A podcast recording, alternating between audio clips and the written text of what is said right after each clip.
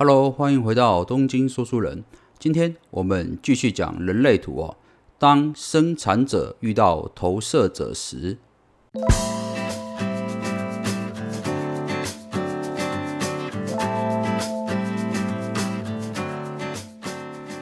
，OK。那么呃，一开始我们先简单啊复习一下这个生产者和投射者这两种类型人哦的特色哦。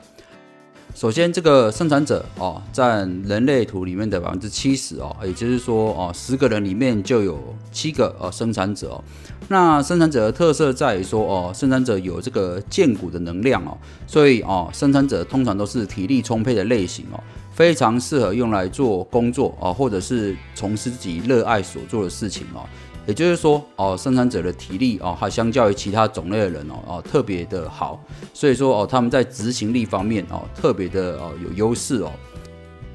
那再来是哦，生产者另外一个特色就是他们有哦充分的直觉可以依赖哦。那么怎么启动这个呃生产者的直觉呢？哦，这个就必须需要由哦旁人做引导哦。也就是说，呃，生产者的直觉产生哦是没有办法自己产生的哦。生产者要产生直觉哦，就必须有旁人来询问他哦，来询问他问题哦，而且最好这个问题是是非题啊，例如说哦，今天想不想吃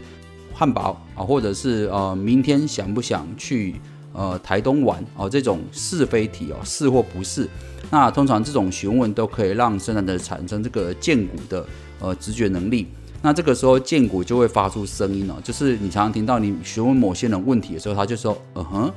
嗯，这种哦，这种不自觉发出的“嗯”的声音哦，这个其实就是剑骨的声音哦。那通常当呃这个生产者发出剑骨的声音来回应对方的问题的时候哦，就会产生可以值得依赖的直觉哦。所以啦，呃，很简单，生产者的人生策略哦，就是等待别人的询问，然后回应他的问题哦。那么通常生产者只要哦能够在工作上和人际关系。之中哦，完成成功的话，就可以获得最大的啊满足感哦。这个也是呃生产者最主要的特色。那么接下来我们来讲讲投射者好了。那么投射者的优势在于说哦，投射者相较于其他的人种哦，他有纵观全局的眼光哦。所以说，通常投射者适合的工作的类型都是例如说管理者啦。领导者啦啊，或者是能够哦纵观全局、组织哦人事物、激励人心啊这一方面的工作，然后都是投射者特别啊擅长的。不过投射者的哦人数就比较少了，人投射者哦占整个人类图里面只有百分之二十而已啊，也就是说十个人里面啊只有两个人是投射者哦。那么投射者的人生策略哦，就是默默观察，等待邀请哦。其实这也是最困难的地方哦，也就是说，投射者哦，如果你是投射者类型的人啊，那你是没有办法自己发起的。如果通常你自己发起一项活动，发起一项呃专案哦，或者是发起一项提议哦，都比较容易受到挫折哦。这是呃投射者天生的设定哦。所以说呃，投射者最明显的特质就是啊，他需要自己的天赋和才华受到赏识哦。那当你受到赏识的时候，哦，有人知道你的才华的时候，愿意接纳你的想法的时候，哦，投射者就会产生这个安全感哦。事实上，安全感哦，这三个字也是投射者在一生中寻求的重点。那么，纵观上面的讲法之后，你就会理解一件事情啊，也就是投射者哦，在遇到一些人生重大事件的时候，务必学会哦，等待邀请哦。也就是说，不要自己主动发起哦。譬如说，哦，找工作啦，或者是结婚啦，啊，或者是买房子这些事情哦，尽量是等待消息出现之后再来做决定，而不是主动出击哦。啊，这个是投射者跟一般人比较呃不一样的地方哦。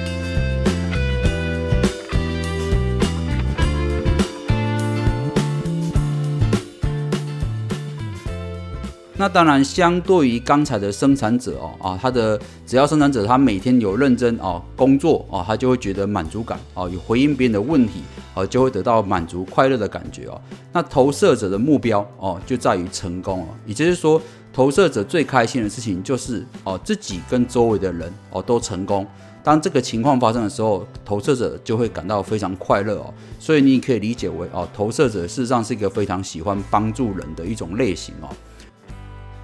但是呃，投射者跟生产者最大的不同在于哦，啊，这个投射者天生精力就不旺盛哦，因为投射者本身的剑骨这颗水晶是没有亮的哦，所以说呃，投射者的体力啊会比较差一点，没有办法像生产者一样哦，一整天都哦源源不绝的体力哦，所以啊，如果投射者工作的时候尽量哦能够在中午的时候做休息哦，做个午睡的。呃，可能十分钟啦，或二十分钟哦，都会很有帮助哦。那再来是投射者必须注意自己工作是否过量啊，因为呃你也知道，投射者占总人口只有百分之二十的情况之下，他可能有些投射者会发现哦，他希望跟周围的人一样哦，充满干劲哦，可以从事一整天的工作。但当这种情况发生的时候，就会变成投射者过度哦劳累自己的身体，导致过度透支哦。那在长期来看的话，是会损害哦投射者的健康哦。好的，那么我们呃基本介绍完这个生产者跟投射者的一些特色之后啊，那我们来讲一下，当生产者哦遇到投射者的时候，会擦出啊什么样的火花哦？事实上，呃，在人类图里面，呃，生产者和投射者的组合是绝配。也就是说，相较于其他种类型的组合哦，当生产者遇到投射者哦，是最佳的工作拍档，呃，这个是绝对毋庸置疑的哦。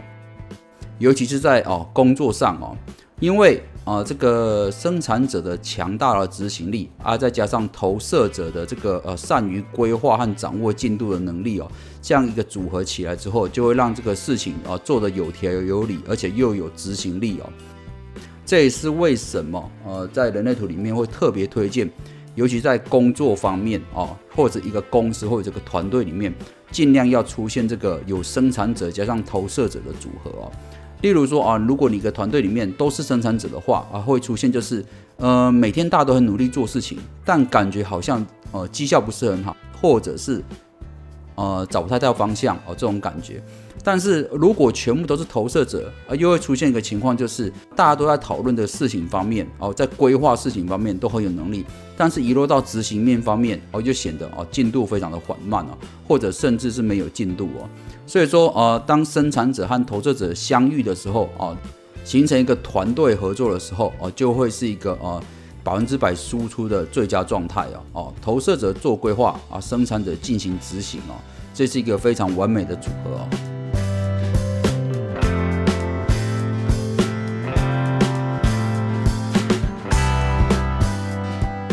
那当然，因为生产者天生的构造和投射者呃不太一样，所以呃在这两个呃绝配的类型在合作的时候，有些都要特别注意的地方哦。我们首先先来讲讲生产者好了。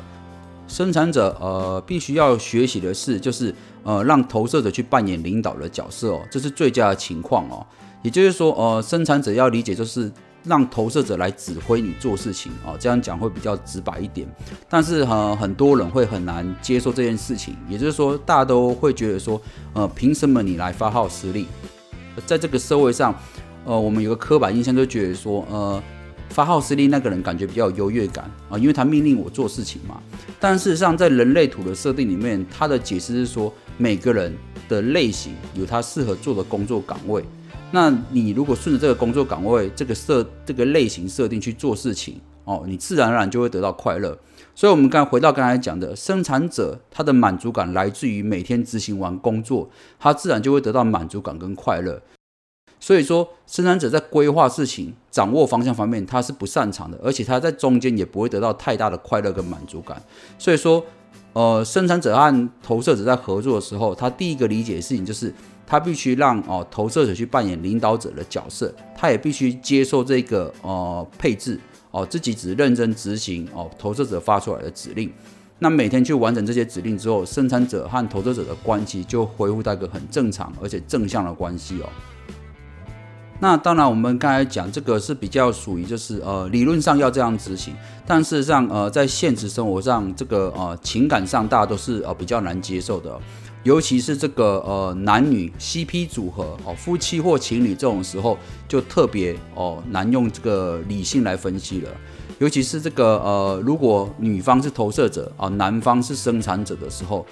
这个时候就哦非常容易出现颠倒的情况，因为毕竟这个我们这个社会还是这个男男生比较哦属于主动的哦这个角色嘛，所以如果男方是生产者，他就很难接受哦接受自己的女朋友或者老婆来指挥他做事情。就会变成是生产者去指挥投射者做事情，那这个情况就是一个啊比较不好的情况哦。所以说呃这个部分啊都是这个生产者跟投资者相遇的时候哦，在情感面需要克服的地方哦。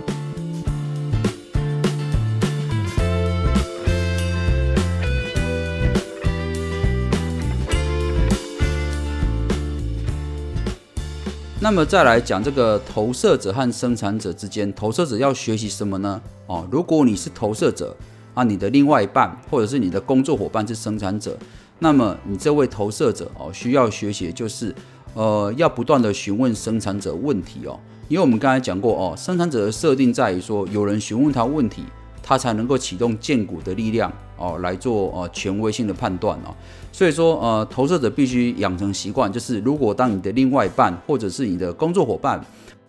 和你合作的时候，你就必须养成就是不厌其烦、反复的询问他们问题哦。甚至有些问题，你可以尝试用不同的方式来询问，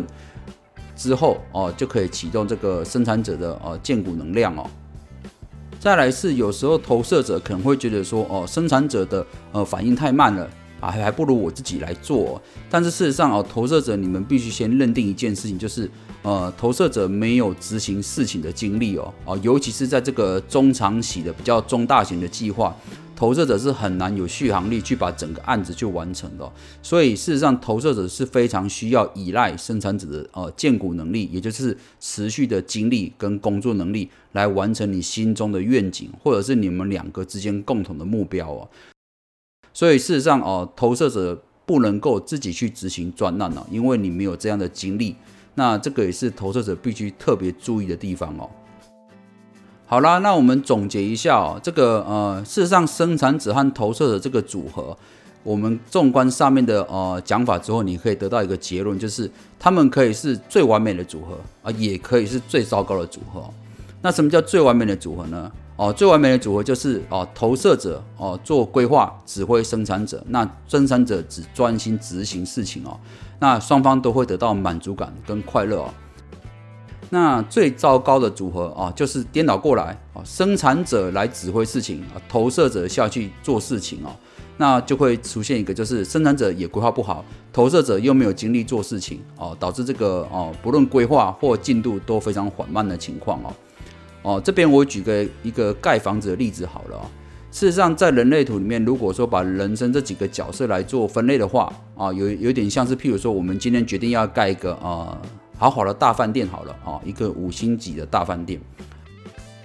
那这个五星级的饭店的位置就很重要了嘛，啊，location 是很重要的啊，地点决定这个未来人潮多不多嘛。所以事实上，这个呃风水保卫啊，位置好不好这件事情啊，由显示者哦来决定是最好的啊，因为显示者会能够看清未来的远景跟方向嘛。所以说显示者啊来选定我们这间五星级的饭店的位置和呃定位。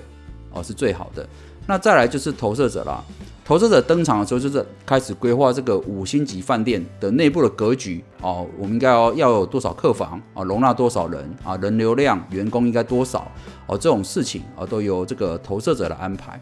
那投射者来规划哦安排之后，最后由生产者登场，生产者专心的哦。监工哦，把整个饭店全部建制起来，然后包括人员的管制，然后再是哦如何哦每天如何实行这个饭店的呃一些控管，这些属于生产者的工作范围哦。那当这样的呃工作团队形成的时候，就是这个呃人类图讲的就是最强的呃执行团队哦。